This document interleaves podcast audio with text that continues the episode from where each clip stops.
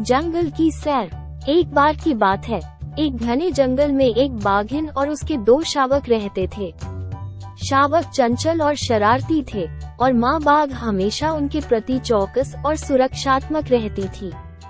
एक दिन जब बाघिन शिकार के लिए बाहर निकली तो शावकों ने अपने दम पर जंगल घूमने का फैसला किया। वे तितलियों का पीछा करते करते इधर उधर खेलते हुए दूर जंगल में भटक गए। जब वे खेल रहे थे तो अचानक उन्हें एक ज़ोर से गुर्राने की आवाज़ सुनाई दी। उन्होंने ऊपर देखा तो जंगली कुत्तों का एक झुंड उनकी ओर आ रहा था। शावक बहुत डर गए और समझ नहीं पा रहे थे कि अब क्या करें।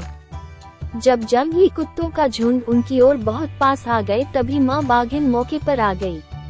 वो भयंकर रूप से दहाड़ती है और कुत्तों को डराते हुए उनकी ओर बढ़ती है।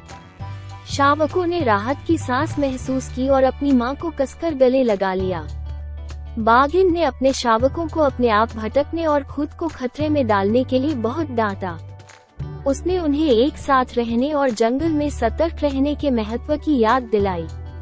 शावकों को शर्माई और उन्हें अपनी गलती का एहसास हुआ।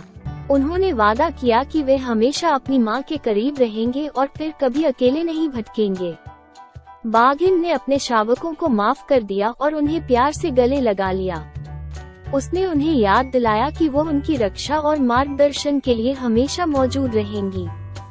शावकों ने अपने अनुभव से एक महत्वपूर्ण सबक सीखा। उन्होंने महसूस किया कि उन्हें हमेशा अपनी माँ की सलाह माननी चाहिए और उनके करीब रहना चाहिए।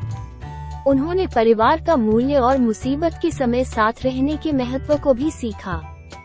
कहानी की नैतिक शिक्षा ये है कि हमें हमेशा अपने प्रियजनों के करीब रहना चाहिए और उनके मार्गदर्शन को सुनना चाहिए।